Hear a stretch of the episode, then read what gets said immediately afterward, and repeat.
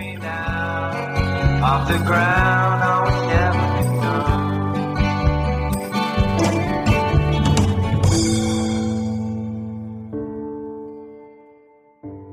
Hallo und herzlich willkommen zum Wortkollektiv-Podcast. Ich bin Friederike und mir gegenüber sitzt Svenja. Halli, hallo.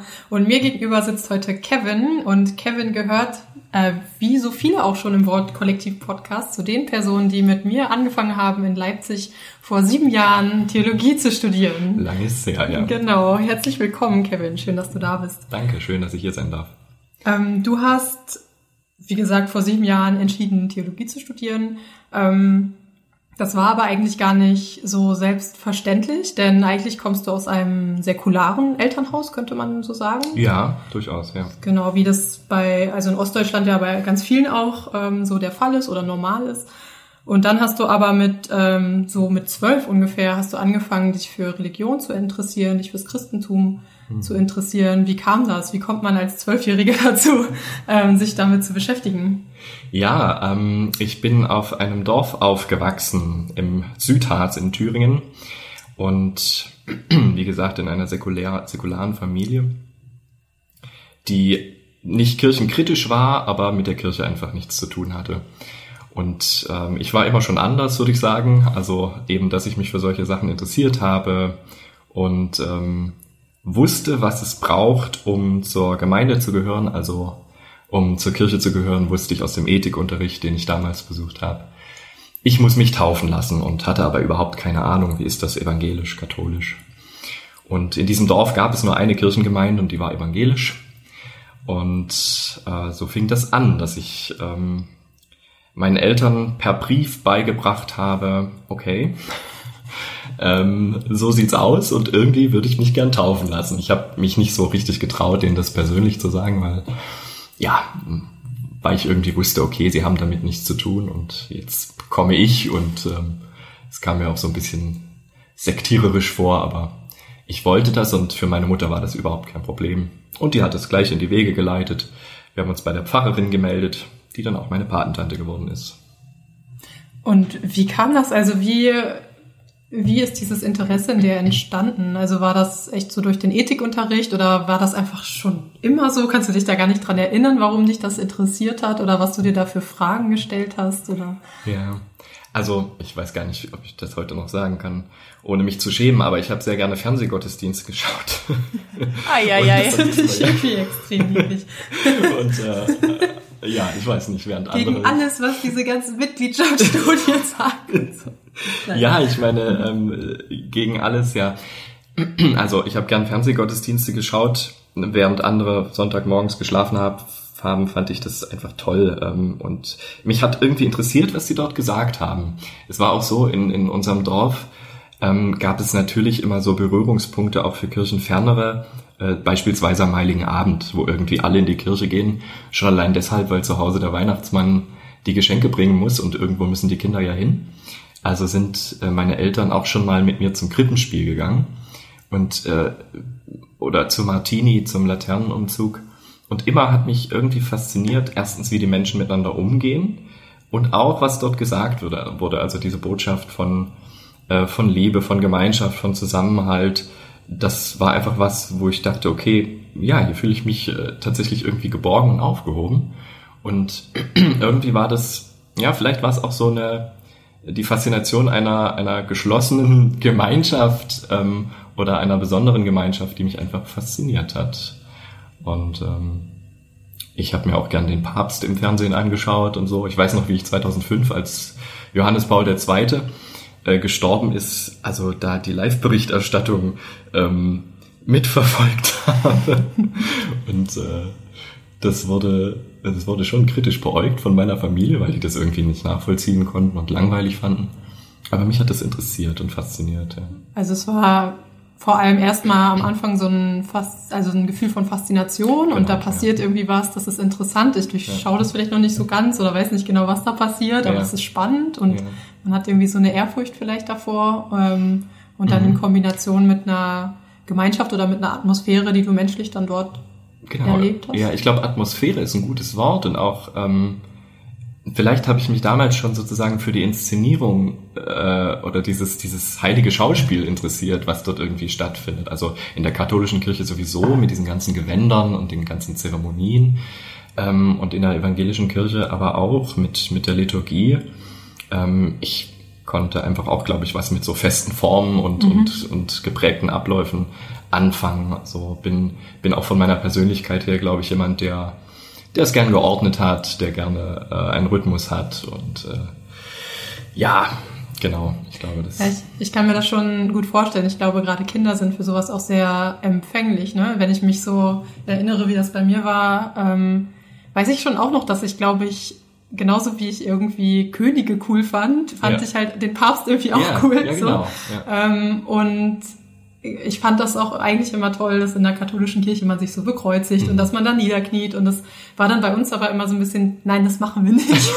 wir sind und, anders. Ähm, also so eigentlich schon direkt so intellektuell so ein bisschen, oder was heißt intellektuell, aber so von seiner eigenen Identität her wieder eingeholt und so von wegen, Nein, den Papst, das finden wir nicht gut, denn wir brauchen keinen Mittler zwischen uns und Gott. So, ne? Wow, krass. Aber, aber ähm, als Kind findet man, glaube ich, einfach das, was da passiert, irgendwie spannend. Ne? Und, genau, ja. und dass das so anders ist, dass das irgendwie wie so eine ganz eigene Welt ist. So, ja, ne? genau.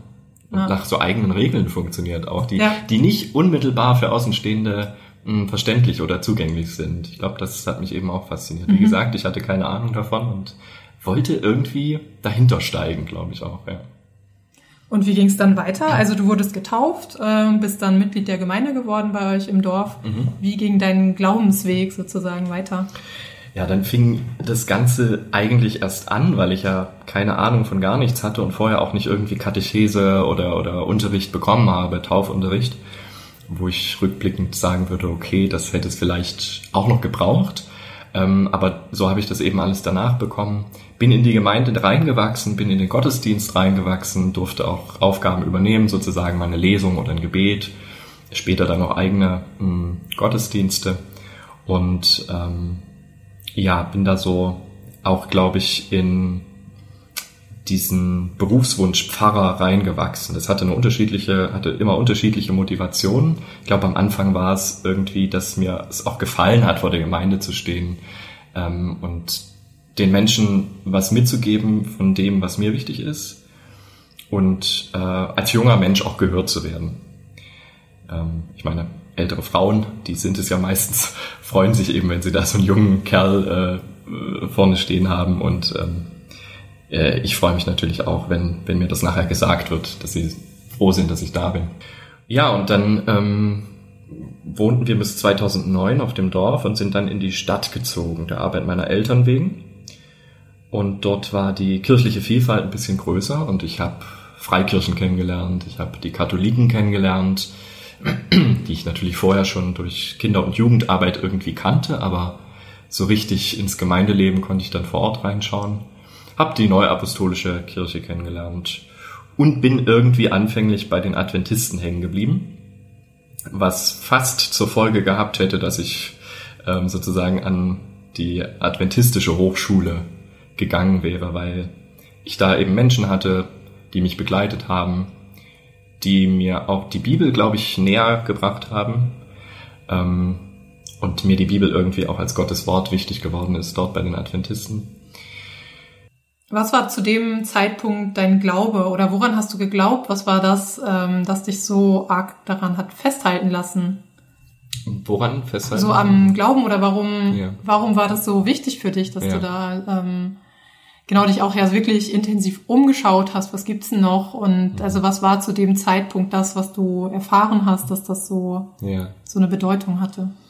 Ich glaube, es war viel im Umbruch ähm, in unserer Familie, aber auch bei mir selbst. Ich meine, die Zeit als Jugendlicher ähm, oder als Jugendliche, die ist ja für jeden irgendwie aufregend. Und ich hatte, glaube ich, einfach prägende Personen, die, ähm, die mir da auch sozusagen in, in der Hinsicht des Glaubens einen Halt geben konnten. Und ähm, wenn man so eine starke Orientierung am, am Wort Gottes oder an der Bibel hat, ähm, gibt es natürlich auch eine Sicherheit. Und die habe ich, glaube ich, ganz stark gesucht wieder so ein Persönlichkeitsding. Ich bin halt auch ein Mensch, der gerne Sicherheiten hat.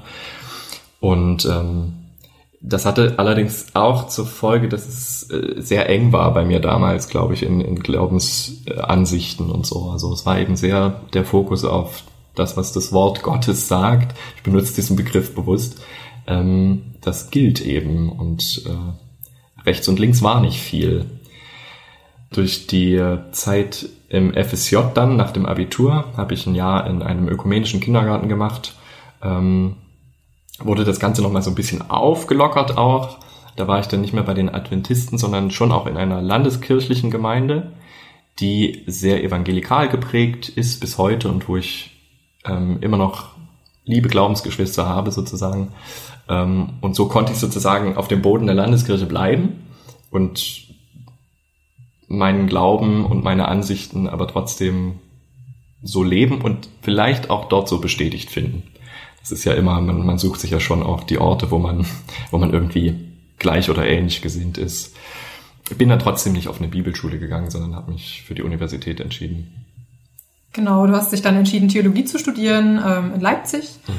Und wie hat sich dein Glaube dann weiterentwickelt oder wie war vielleicht auch, vielleicht als erstes mal die Frage, wie war dein Gefühl, als du damit angefangen hattest? War das äh, irgendwie auch distanziert oder skeptisch oder einfach erwartungsfroh? Ähm, mit, welchen, mit welchem Gefühl bist du da reingegangen in das äh, Studium? Ich glaube, so ein bisschen von allem, also wie es immer so ist.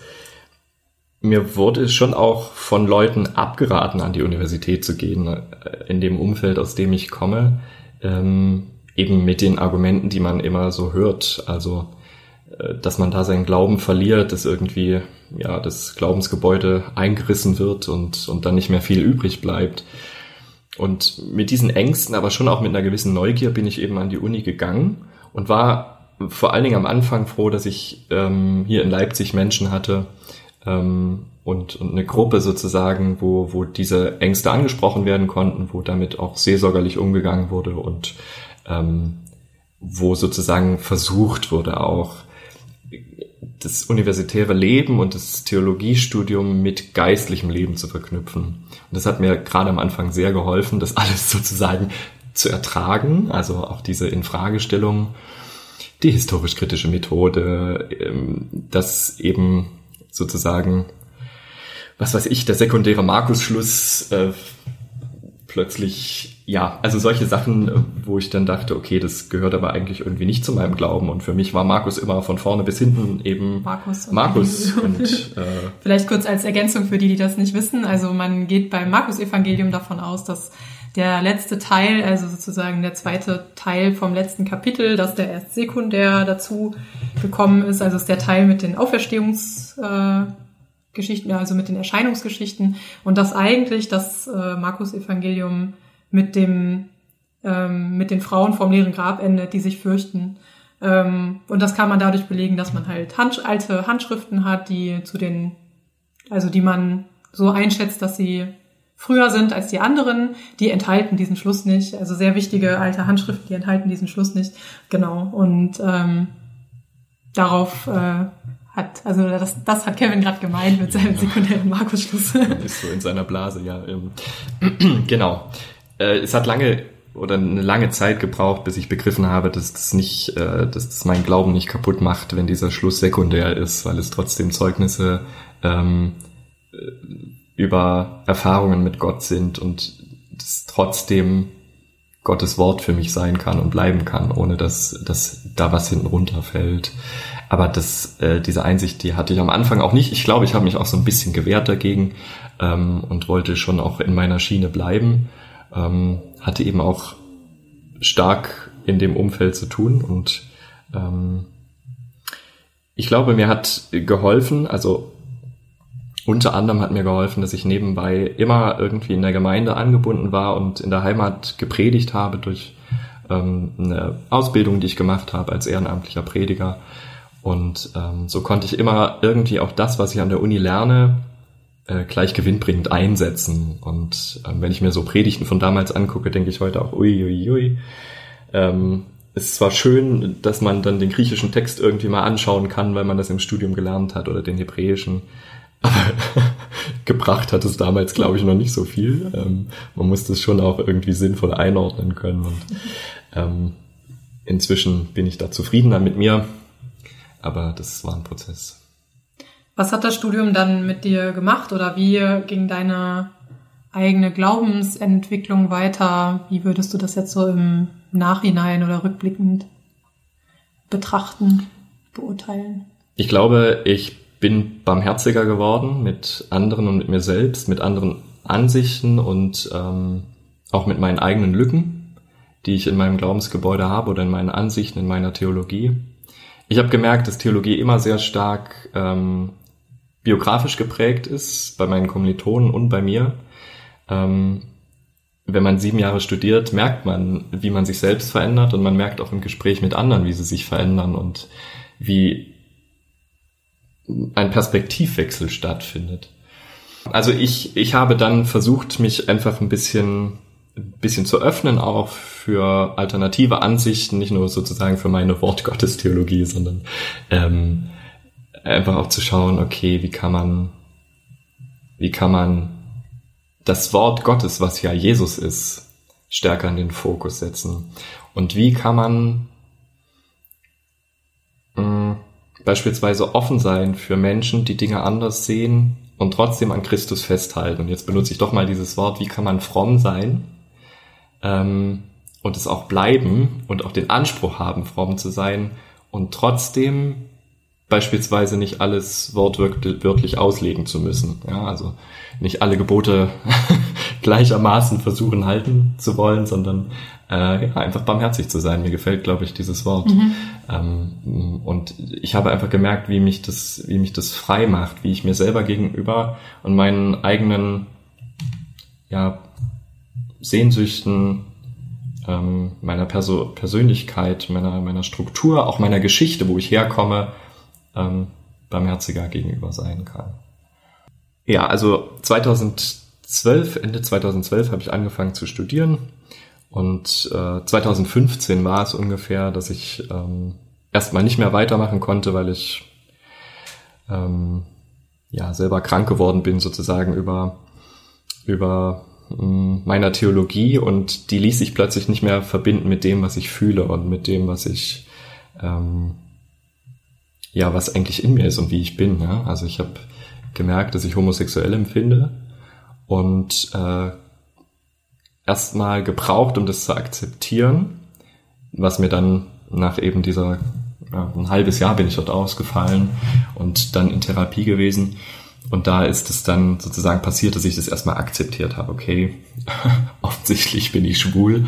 Ähm, und das ist, ist auch so da war noch überhaupt nicht die Rede davon, dass ähm, ich mal in einer Beziehung leben würde oder so, weil das, das habe ich mir äh, damals verboten, das hätte ich mir vorher verboten, anderen übrigens auch. Ähm, und habe dann auch Leute gebeten, sie mögen für mich äh, ja im Gebet eintreten sozusagen und äh, mir da helfen, dass das alles leichter zu tragen ist, dass ich vielleicht auch zölibatär leben kann. Ich habe dann in einer evangelischen Kommunität gelebt für zwei Jahre das waren zwei so prägende Jahre, die so wichtig und bereichernd auch für mein Glaubensleben waren, ähm, dass ich da einfach gerne dran zurückdenke. Und ich glaube, da ist viel Persönlichkeitsreifung passiert, viel in mir bewegt worden. Und ich bin dann 2017 für ein Jahr nach Rom gegangen. Das hatte ich mir vorher schon immer vorgenommen, dort mal zu studieren. Es hat mit der Bewerbung immer nicht so geklappt. Also ich habe einfach nie rechtzeitig die Unterlagen eingereicht, aber dann hat es funktioniert. Ich ähm, bin angenommen worden. Und dort war ich mal so raus aus meinem gewohnten Umfeld und hatte einfach mit Leuten zu tun, die von Anfang an Bescheid wussten, sozusagen, okay, Kevin ist schwul. Ähm, es war überhaupt kein Problem und stand auch nicht zur Debatte. Es war einfach, war einfach so. Wie andere heterosexuell, heterosexuell sind, bin ich eben homosexuell und ähm, ich hatte das vorher so nicht, dass ich einfach angenommen werde. Von meiner Familie schon, aber eben nicht in dem Umfeld, in dem ich mich damals bewegt habe. Und in dieser Stärkung bin ich dann im Sommer letzten Jahres und mit diesen Erfahrungen bin ich zurückgekommen. Und ähm, das war nochmal so eine Art Befreiungsschlag für mich, weil dann irgendwie klar wurde, okay, ja, ich darf vor Gott sein, so wie ich bin ich darf immer noch konservativ sein, aber ich darf anderen erstens zugestehen, dass sie andere Ansichten haben und ich darf mir zugestehen, dass ich so bin, wie ich bin, dass ich so geschaffen bin, wie ich bin und äh, dass ich so lieben darf, wie ich, wie ich liebe. Und äh, seitdem geht's mir ziemlich gut, muss ich sagen. Ja, ich muss sagen, also ich, als ich das so erfahren habe, du hast das dann auch, ähm, ich habe das zum Beispiel auf Facebook irgendwie mitbekommen, das hat mich äh, da irgendwie schon extrem berührt so. Ähm, und auch jetzt, wo du es erzählst, äh, komme ich irgendwie schon wieder voll die Gänsehaut irgendwie. Ähm, und also mich beeindruckt es halt auch unheimlich oder überhaupt du als Mensch so, weil du genau das, was du beschreibst, weil ich dir das halt total abnehme oder das auch merke, wie du das lebst, so, dass du halt deinen Standpunkt hast ähm, und es auch schaffst, den, deine Überzeugung zu haben und deinen Glauben, aber gleichzeitig halt nicht andere dadurch einengst oder irgendwie ähm, ja auf eine Weise bedrückst oder oder so, sondern du hast halt eine unheimliche Offenheit, äh, eine unheimliche Gesprächsbereitschaft. Du guckst dir ganz viele Dinge an und ja, also die Barmherzigkeit, von der du sprichst, die strahlst du halt auch unheimlich doll aus und das ähm, fasziniert mich äh, total, muss ich sagen. Ja. Danke, ja. ähm, genau, und ich habe jetzt mehrere Fragen ähm, so im Kopf. Also einerseits, vielleicht fangen wir damit mal an, ähm, wie gehst du jetzt damit um in deinem äh, alten Umfeld? Du bist dort ja weiterhin und ähm, hast auch enge Freunde mhm. dort. Wie gehst du jetzt damit um, mit ähm, diesen neuen Erfahrungen und Erkenntnissen, die du für dich gewonnen hast? Ja. Ich würde sagen, der Hauptteil meiner Leipziger Freundinnen und Freunde stammt eben aus diesem Umfeld und ich habe die alle super lieb und äh, bin, äh, bin dankbar. Und es ist einfach ja mein soziales Umfeld, in dem ich mich nach wie vor bewege. Und ich habe dort Freunde, die damit unterschiedlich umgehen. Die einen sagen, okay, hm, ich, ich kann sozusagen deine Entscheidung, homosexuell zu, auch zu leben äh, und eben nicht mehr zölibatär zu leben. Ich kann damit nicht so gut umgehen, aber ich möchte dich gerne als Freund behalten. Ähm, und da ich genau weiß, was es für Kämpfe sind und, und ähm, ich sozusagen auch mal auf der anderen Seite stand und eben nicht immer barmherzig war und nicht immer offen, kann ich das irgendwie auch gnädig ansehen, weil ich denke, okay, wenn sie mich trotzdem als Menschen wahrnehmen und, und mich nicht nur auf meine Sexualität reduzieren, bin ich auch bereit, diese Freundschaften fortzuführen.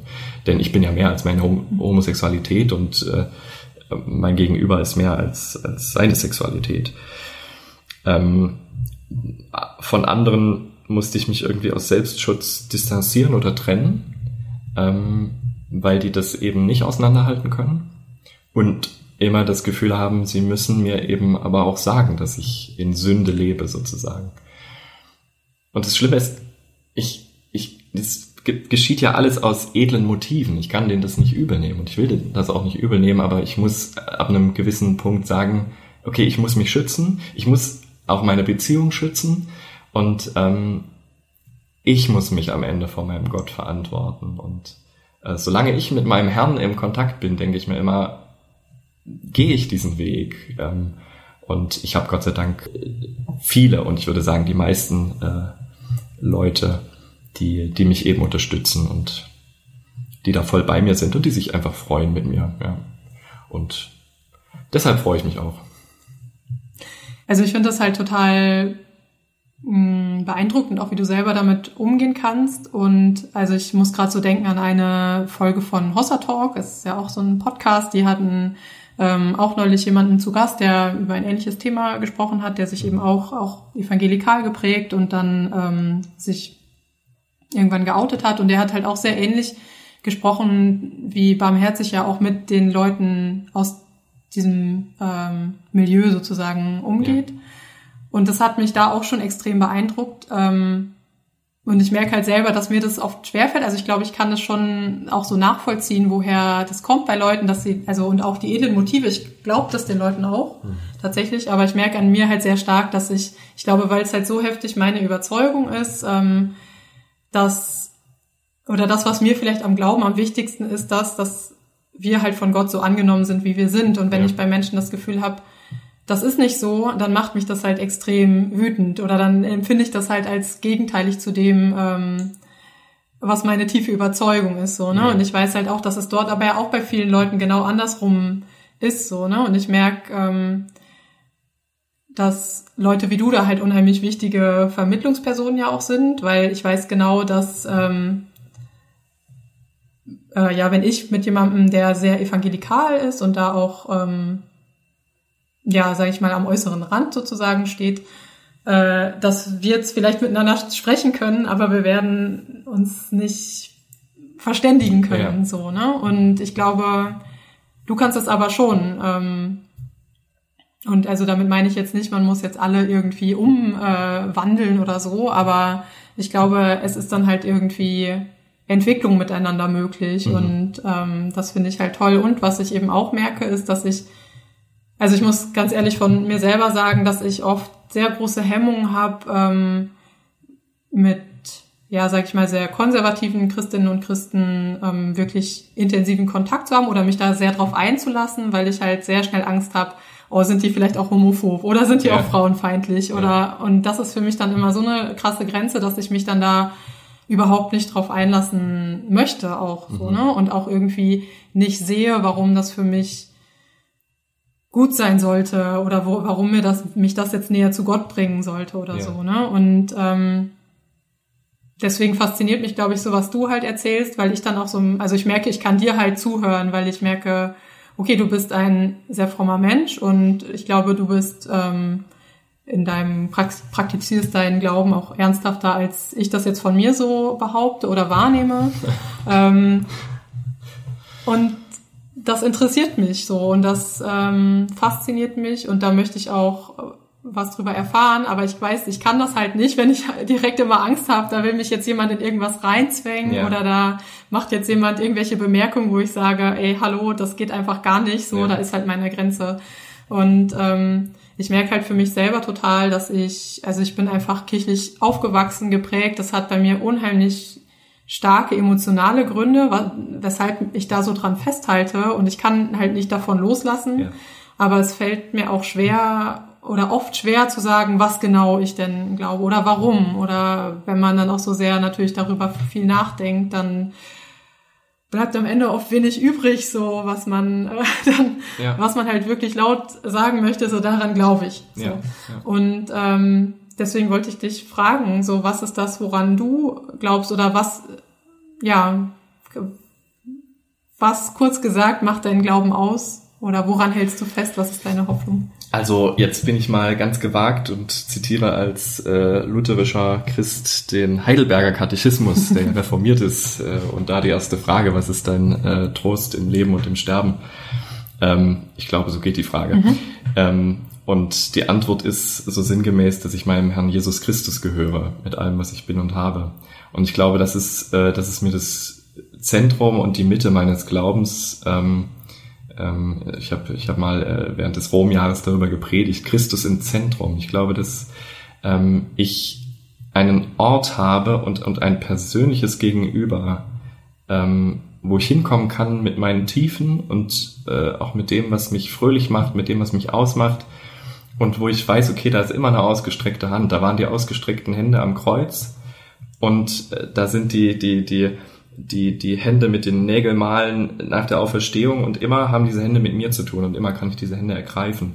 Das ist was sehr, ich glaube, das ist was sehr Persönliches und äh, für manche vielleicht zu eng und zu close sozusagen, dass man da äh, Gott jetzt sozusagen in einer Person hat ähm, und mit ihm sprechen kann wie, einem, wie mit einem Freund. Aber das, das ich habe, glaube ich, einen sehr simplen Glauben und, und ähm, manchmal ist er vielleicht zu simpel, aber ich meine, wenn der Herr sagt, äh, werdet wie die Kinder, dann bin ich doch da auf der sicheren Seite. also das ist einfach das, was mich, was mich schon seit Jahren trägt und ähm, ich glaube, ich bin kein systematischer Theologe, Entschuldigung. ich weiß, dass du, du eine systematische Theologin bist, aber ich kann schon auch systematisch denken. Aber ähm, wenn ich, wenn ich sagen müsste, ähm, woran glaubst du, dann dann muss ich sagen, an, an den dreieinigen Gott, den Vater, der mich geschaffen hat, Jesus, der mich erlöst hat und der Heilige Geist, der mir versucht, das äh, jeden Tag zu sagen und mir das beizubringen, was es mit Gott auf sich hat.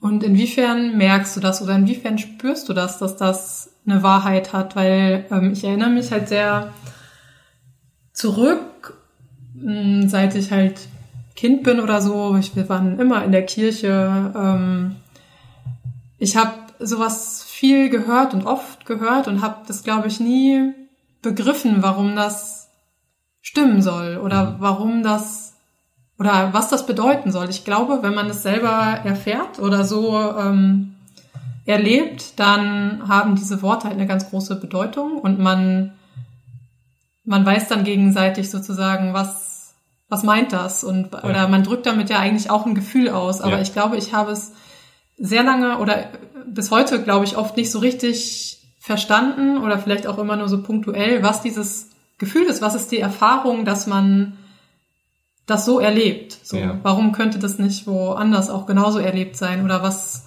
was macht diese Beziehung auch zu Jesus aus? Oder das, das ist, gehört da auch so mit dazu. Was, was ist eine Beziehung zu Jesus? Das konnte ich auch nie so richtig nachvollziehen, so, Ja. ne? Weil das für mich dann auch immer so war, ja, der, der ist jetzt halt nicht hier, ne? Ja. Und äh, ich, ich merke nicht, wie der auf mich reagiert. Ja.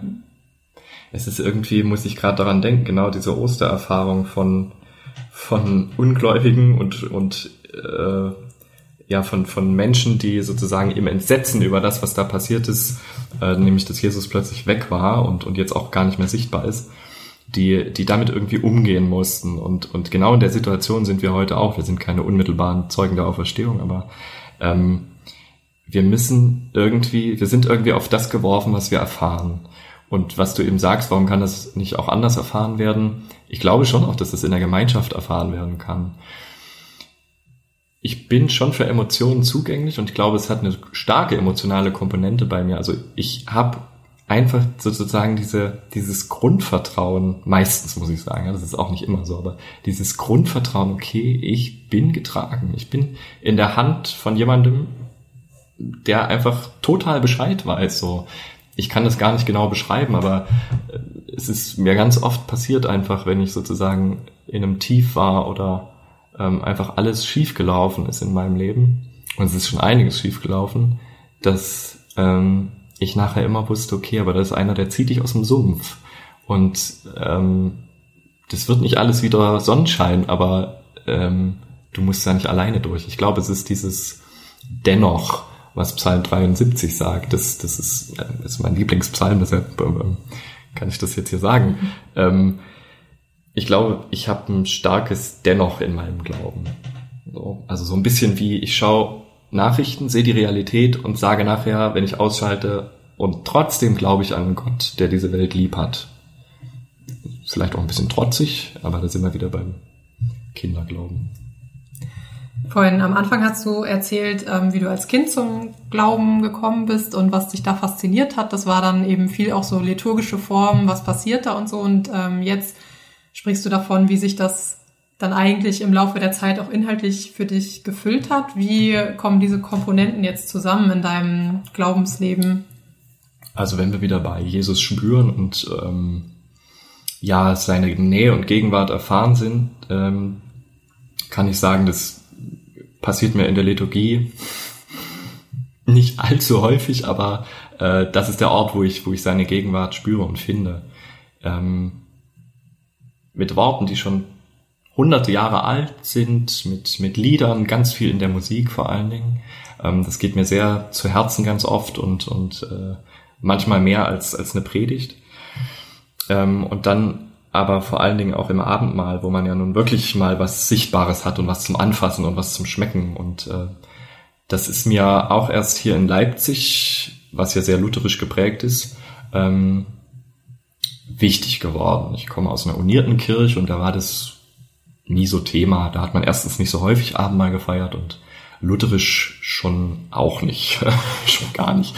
Also ähm, ist mir das hier, äh, die, die lutherische Prägung meines Glaubens, die habe ich hier mitbekommen. Ähm, und das mit eben das Abendmahl, äh, das Sakrament, sagen wir es mal so, wichtig geworden ist, das ist dann hier passiert. Ich bin dann 2015, 2016 fast ein bisschen abgerutscht in den Katholizismus. Also äh, da war die Faszination dann so sehr groß. Und ich glaube aber, dass ich unter anderem durch das Romjahr da ein bisschen geheilt wurde. Ähm, Das weil- Romjahr hat dich vom Katholizismus äh, geheilt. Das muss man auch erstmal klar kriegen. Ja, das ist vielleicht, ja, Das um, Zitat auf das, Instagram. um das nicht in den falschen Hals zu bekommen. Also mein geistlicher Begleiter hat gesagt, entweder du kommst katholisch wieder oder du bist geheilt fürs Leben. Und ich würde sagen, beide Extreme treffen es nicht, aber ich habe halt gemerkt, dass Liturgie auch leer sein kann und, und äh, ohne Füllung und, und Tod irgendwie. Und deshalb finde ich, ähm, kann ich schon bleiben, wo ich bin, nämlich evangelisch und lutherisch. Ähm, dann bin ich halt sozusagen evangelisch-katholisch. Ähm, aber ich muss es füllen. Und weil du danach gefragt hast, wie kommt es zusammen? Ich glaube, indem ich sozusagen Liturgie als Lebensäußerung verstehe und indem ich in die Liturgie und vielleicht auch in diese geprägten Formeln das hineingeben kann, was ich bin. Und ähm, das finde ich, da bietet die traditionelle Liturgie, aber auch jüngere Liturgien bieten da große Chancen. Und ich finde, da sollten wir uns als Kirchen auch wieder verstärkt drauf konzentrieren. Ja, es ist dann was, ich muss es auch nicht selber schaffen, sondern da ist eine Form, in die kann ich mich reinlegen. Das Genau, heißt nicht, das ja. ist die einzige und Ja. wahre Form, aber es ist etwas da, was mich auch auf eine Weise mitstützt und Mhm. ich muss nicht, also das ist ja auch was, wir sind, weiß nicht, unser ganzes Leben müssen wir immer alles Mögliche jetzt selber entscheiden Ja. und machen und irgendwie. Das ist doch eine ähm, große Entlastung. Genau, eigentlich. es ist dann halt eine unheimliche Entlastung, wenn einfach auch mal was da ist, was ich erstmal so benutzen kann und Mhm. füllen kann, anstatt dass ich irgendwie aus dem Nichts jetzt irgendwas schaffen Ja. muss, sondern ich habe was und damit kann ich irgendwie umgehen und Ja. ähm, das kann ich füllen und formen. Das kann Genau. ich schon nachvollziehen. Ne? Ja, und ich finde auch diese Vorstellung so toll. Also, ich weiß nicht, ob du schon mal auf dem Petersplatz in Rom gewesen bist. Mhm, Ja, schon Ja, lange also her. aber- diese, diese weit und dann hat man da diese, diese ellipsenförmigen Kolonnaden, äh, diese Säulen äh, um sich drumherum, wie so Arme vom Petersdom aus, die, die einen sozusagen in den, in den Schoß der Mutterkirche führen. Und oben drauf hat man diese ganzen Heiligenfiguren. Und ich finde diese Vorstellung so toll, dass man sozusagen verbunden ist mit äh, Menschen aus allen Generationen. Also vor uns haben schon Leute geglaubt an, an Gott. Und mit denen ist man durch so alte Texte ja irgendwie auch verbunden. Und diese Vorstellung habe ich dann auch immer im Hinterkopf, wenn ich denke, oh toll, wenn ich jetzt hier sozusagen ähm, Worte von meinen Glaubensvätern und Müttern benutzen darf, äh, um, um meinen Glauben zu feiern, dann ist es doch toll. Das ist schon krass, ne? Gerade so, weiß nicht, das apostolische Glaubensbekenntnis oder so, wenn man, also ich finde das auch immer cool, wenn ich mir in dem Moment vorstelle, oh, das haben die jetzt vor 2000 Jahren auch Ja. schon gesprochen. 2000 Jahre nicht, nicht ganz, Nicht ganz, aber, ja. ähm, aber ja, ähm, weil gerade wenn man das schon so lange kennt und immer schon irgendwie mitgesprochen hat, dann ist das ja schnell auch mal so, ha, jetzt sprechen wir das Glaubensbekenntnis. ne? Ja, gut. denkt man dann auch nicht immer so viel drüber nach, aber manchmal, in manchen Momenten denkt man dann auch so, boah, krass, und dann läuft, läuft einem schon so ein bisschen ein Schauer über den Ja, Rücken, genau. ne? wie manchmal, man, manchmal wuppt einen dann. ja, genau, wie man so mit den Menschen verbunden ist über so viele Jahre Mhm. hinweg. Ja. Ja, Kevin, wir machen jetzt an dieser Stelle mal Schluss, obwohl wir, glaube ich, echt auch noch lang weiterreden könnten. Aber vielleicht Fall. machen wir einfach noch mal äh, irgendwann anders noch mal eine zweite Folge. Sehr gerne. Zusammen. Ähm, vielen Dank für das Gespräch, für deine Offenheit und es war echt richtig spannend, dir zuzuhören. Und genau, wir würden uns freuen, dich noch mal wieder begrüßen zu können im. Wortkollektiv-Podcast. Und wir hören jetzt noch eine Predigt von dir, und zwar die Predigt, die du im homiletischen Seminar gehalten hast Vor zwei Jahren. Hm. vor zwei Jahren. ähm, zu der Stelle, Ja, es ist Ezechiel 31. Es geht um den guten Hirten und ich habe die Predigt damals am sogenannten Hirtensonntag äh, gehalten. Das ist äh, für Nicht-Liturgiker äh, der zweite Sonntag nach Ostern und es geht eben stark um diese Motivik Hirte und Schaf. genau, viel Spaß euch bei der Predigt und äh, am Ende noch mal kurz der Hinweis, ihr könnt uns natürlich auch gerne auf dem Kanal, auf dem ihr uns hört, abonnieren. Ähm, ihr könnt uns auf den sozialen Medien folgen, auf Instagram, Twitter oder auf Facebook. Wir heißen überall Wortkollektiv Podcast. Wir freuen uns auch über Bewertungen von euch.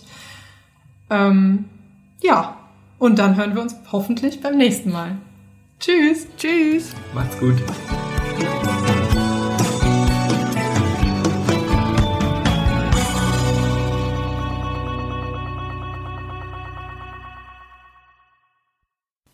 Die Gnade unseres Herrn Jesus Christus, die Liebe Gottes und die Gemeinschaft des Heiligen Geistes sei mit uns allen. Amen. Herr, tu meine Lippen auf, dass mein Mund deinen Ruhm verkündige. Schenke uns ein Herz für dein Wort und ein Wort für unser Herz. Amen. Es ist muffig hier unten in den Priscilla-Katakomben. Hier liegen Menschen begraben, hier wurde gebetet und geschwitzt. Heute wird hier keiner mehr begraben, aber wir schwitzen trotzdem im Knochenkeller. Bei schwacher Beleuchtung bekommt die Herde eine Ahnung davon, wie es den Schäfchen ging, als sie, vom Wolf bedroht, verborgen ihrem Hirten huldigen mussten. Die Reisegruppe geht weiter. Ich verweile noch vor einem Hirtenbild unter der Oberfläche Roms. In einer ausgemalten Grabkammer ist eines der zahlreichen Bilder von einem Jüngling zu sehen. Wie einen Schal trägt er ein Schäflein im Nacken. Um ihn herum Grün und Vögelchen. Wie idyllisch. Ich hab sie noch im Ohr, die Worte der Fremdenführerin. Das Motiv des guten Hirten ist für die frühe verfolgte Christenheit eines der beliebtesten und gebräuchlichsten. Und ich komme aus dem Staunen nicht mehr heraus. Draußen brüllt der Wolf wie ein Löwe, die Herde zerstreut, zersprengt, verwundet vielleicht. Aber hier unten im Verborgenen huldigen sie ihrem Herrn, dem Hirten, dem sie vertrauen, dem Hirten, der sich nicht nur um sich selbst kümmert, dem Hirten, der sich seiner Herde gleich macht, dem Lamm. Am Hirtensonntag zwitschern die Vöglein, da rauscht der Bach, da schmecken wir frisches Wasser und Weiden an grünen Auen. Alles ist so kuschelig weich, wie der Schafspelz, den uns die Texte umlegen wollen. Und da kommt Ezechiel und donnert. Und des Herrn Wort geschah zu mir, Du Menschenkind, Weissage gegen die Hirten Israels, Weissage und sprich zu ihnen, so spricht Gott der Herr. Wehe den Hirten Israels, die sich selbst weiden. Sollen die Hirten nicht die Herde weiden? Aber ihr esst das Fett und kleidet euch mit der Wolle und schlachtet das Gemästete. Aber die Schafe wollt ihr nicht weiden. Das Schwache stärkt ihr nicht und das Kranke heilt ihr nicht. Das Verwundete verbindet ihr nicht, das Verirrte holt ihr nicht zurück und das Verlorene sucht ihr nicht. Das Starke aber tretet ihr nieder mit Gewalt. So spricht Gott der Herr, siehe, ich will an die Hirten und will meine Herde von ihren Händen fordern, ich will ein Ende damit machen, dass sie Hirten sind und sie sollen sich nicht mehr selbst weiden. Ich will meine Schafe erretten aus ihrem Rachen, dass sie sie nicht mehr fressen sollen. Denn so spricht Gott der Herr, siehe, ich will mich meiner Herde selbst annehmen und sie suchen, wie ein Hirte seine Schafe sucht, wenn sie von seiner Herde verirrt sind so will ich meine Schafe suchen und will sie erretten von allen Orten, wohin sie zerstreut waren zur Zeit, als es trüb und finster war. Ich will sie aus den Völkern herausführen und aus den Ländern sammeln und will sie in ihr Land bringen und will sie weiden auf den Bergen Israels, in den Tälern und wo immer sie wohnen im Lande. Ich will sie auf die beste Weide führen, und auf den hohen Bergen in Israel sollen ihre Auen sein, da werden sie auf guten Auen lagern und fette Weide haben auf den Bergen Israels. Ich selbst will meine Schafe weiden und ich will sie lagern lassen, spricht Gott der Herr. Ich will das Verlorene wieder suchen und das Verirrte zurückbringen und das Verwundete verbinden und das Schwache stärken und was fett und stark ist behüten. Ich will sie weiden, wie es recht ist. Ja, Ihr sollt meine Herde sein, die Herde meiner Weide, und ich will euer Gott sein, spricht Gott der Herr. Du tust mir leid, Ezechiel. Was für eine undankbare Aufgabe. Keiner wird gerne hören, dass er am Wesentlichen vorbeilebt, seine Aufgabe nicht erfüllt, sein Ziel verfehlt, die falsche Richtung eingeschlagen hat. Aber ob sie dich überhaupt hören werden, die sie in ihrem eigenen Saft schmoren? ob sie sich überhaupt für deine Botschaft interessieren. Dabei bist du doch Sprachrohr Gottes, ein prophetisches Menschenkind. Erlauten ist's von meinem Herrn ihm. Und ich frage mich, ob deine Worte, die ja vom Herrn kommen, vom Herrn kommen, vom Herrn kommen, ob diese Worte die verkrusteten Herzen der falschen Hirten aufzubrechen vermögen. Hören sie dich nicht? Wollen sie dich nicht hören? Ist ihnen ihr eigenes Schicksal so egal wie das ihrer Schafe? Das Schwache lassen sie links liegen, um nicht mit ihrer eigenen Schwäche konfrontiert zu werden. Das Kranke heilen sie nicht, weil sie selbst hinken auf beiden Seiten und gar nicht wissen, wo sie anfangen sollen. Das Verirrte holen sie nicht zurück. Sie haben ja selbst keine Orientierung. Das Verlorene suchen sie nicht, weil sie längst den Überblick verloren haben. Das Starke treten sie nieder, weil sie es nicht ertragen können, dass jemand sich nicht kaputt machen lässt. Es sind wenig Hirten nach dem Herzen Gottes, und die Herde ist in einem miserablen Zustand, weil ihre Hirten nicht nach dem Herrn fragen. Wir brauchen dich heute, Ezechiel. Wir brauchen deine Botschaft. Schrei sie uns entgegen, den Hirtinnen und Hirten dieser Welt. Führe uns aus der Verkrümmtheit in uns selbst. Weissage, Weissage und sprich zu ihnen. Ich war ziemlich erstaunt, als ich vor zwei Jahren die Einladung in der Hand hielt. Herzliche Einladung zum Gottesdienst anlässlich der Feier der Jubelkonfirmation. Lieber Herr Stilzebach, in diesem Jahr begehen Sie das zehnjährige Jubiläum Ihrer Konfirmation. Es stimmt. Schon wieder zehn Jahre her. Gut, ich melde mich an. Dann der Festgottesdienst. Jede Menge Frauen und Männer, die nicht erst 2007 konfirmiert wurden silberne Jubilare, goldene, eiserne und sogar eine, die ihre Gnadenkonfirmation feiert. 70 Jahre danach. Die Pfarrerin predigt. Es geht ums Herz, ihre Worte sind gewichtig und richtig. Neben mir zwei alte Damen, die es nicht mehr aushalten bis zum Kaffee danach. Meine Aufmerksamkeit teilt sich. Eigentlich will ich der Liturgie folgen. Vorne läuft gerade so eine Art Tauferinnerung. Neben mir läuft was ganz anderes. Du hast noch so schöne blonde Haare. Du hast dich aber auch gut gehalten. Jetzt weiß ich wieder, wer du bist. Ist deine Cousine nicht? Ja, genau. Aber die ist schon lange tot. Sitzen wir beim Kaffee nachher nebeneinander? Es gibt sicher so viel zu erzählen. Ich schwanke zwischen Amüsement und Fassungslosigkeit. Da vorne geht's gerade um den Grund unseres Glaubens und ihr sprecht hier über euer noch übrig gebliebenes Haar. Doch dann kommt, was kommen muss. Psalm 23 wird gebetet und alle stimmen ein. Grüne Aue, frisches Wasser, Öl, Gutes und Barmherzigkeit mein Leben lang. Und ich ahne, dass diese Menschen noch auf dem Sterbebett eben diese Worte werden sprechen können. Hört ihr die Stille? Riecht ihr die saftigen Gräser? Spürt ihr, wie der Wind sanft eure Haut streichelt? Vielleicht doch nicht, wer weiß das schon, ihr seid Schafe. Und ich auch. Die Texte des Hirtensonntags lassen kaum einen Zweifel daran.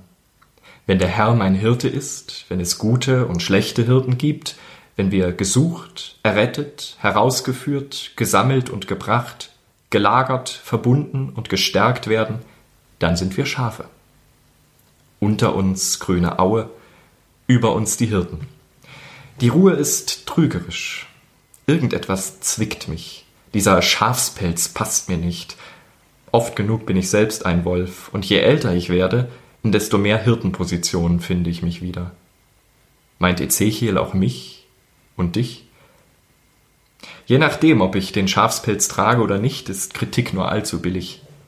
Wie leicht ich doch einstimmen kann, wenn es den Hirten an den Kragen geht. Merkel, Trump, mein Vorgesetzter, die Professorin, der Pfarrer, die da oben, das wird man ja wohl noch sagen dürfen. Es geht um mehr als um Hirt und Herde, Schaf und Schäfer. Wer einmal eine Schafherde begleitet hat, hat vermutlich keine allzu romantischen Vorstellungen davon. Hirte zu sein ist ein Knochenjob und mit Arbeit verbunden.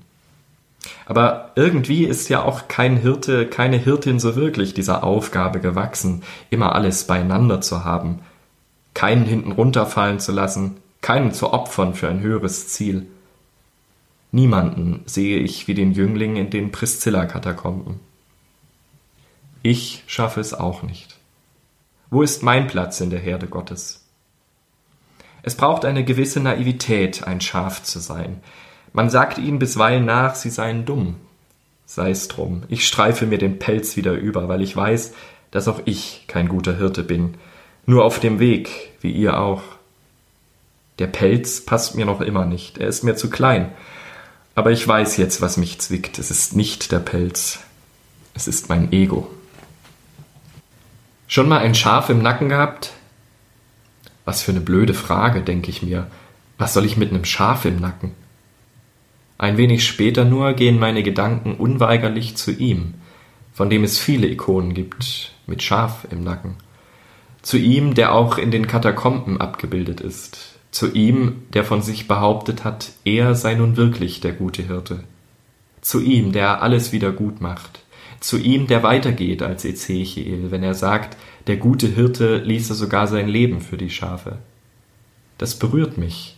Ich ahne, wen Gott da verheißen hat, als er Ezechiel künden ließ, er werde sich seiner Herde selbst annehmen. Gott selbst schmeißt sich den Schafspelz über und zeigt der Herde, wo es lang geht. Den die Hirten lobeten Sehre. Er kommt, er kommt und kehrt alles um.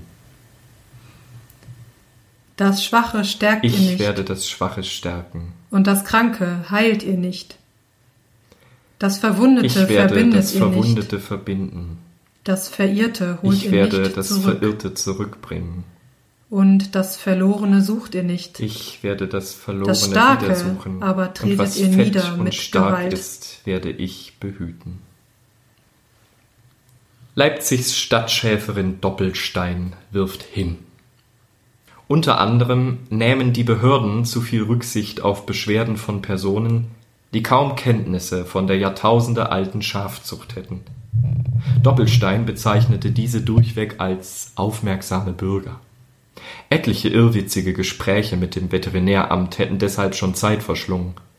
Zum Beispiel klang das so.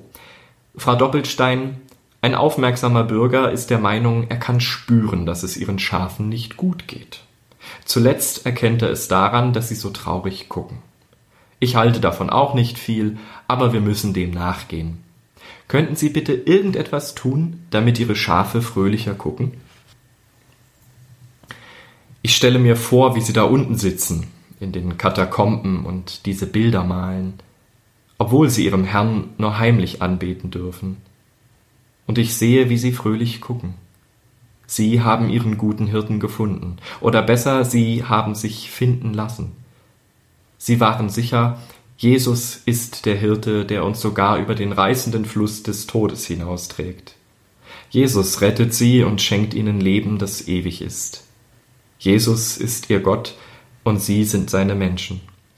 Das war die Voraussetzung dafür, dass sie gestärkt hinausgehen konnten. Das will ich mir abschauen. Zuerst bin ich Schaf und in der Hand des einen guten Hirten. Dann kann ich mir von ihm abschauen, wie ich selbst Hirte nach dem Herzen Gottes werde, wo mir Schafe anvertraut sind. Das scheint die Reihenfolge der richtigen Hirtenkunst, der Poimenik zu sein, sozusagen. Ich bin froh über die Christinnen und Christen, die das von der ersten Wandmalerei an weitergegeben haben. Ich werde das auch weiter sagen, wie die Hirten damals auf dem Feld, als sie die Nachricht ihres Lebens bekamen. Nichts konnte sie davon abbringen, loszugehen und die Geschichte zu sehen, die da geschehen ist, die der Herr ihnen kundgetan hat.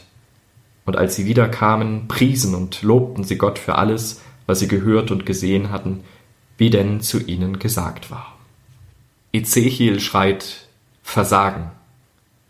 Gott ruft, ich mache es selber.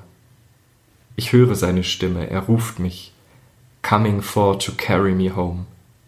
Er hält mich, obwohl ich nach Schaf rieche, obwohl ich oft genug schlechter Hirte war. Er trägt mich. Er lässt mich nicht los. Das ist wenig idyllisch. Das ist Barmherzigkeit. Amen. Und der Friede Gottes, der höher ist als alle Vernunft, der bewahre unsere Herzen und Sinne in Christus Jesus. Amen.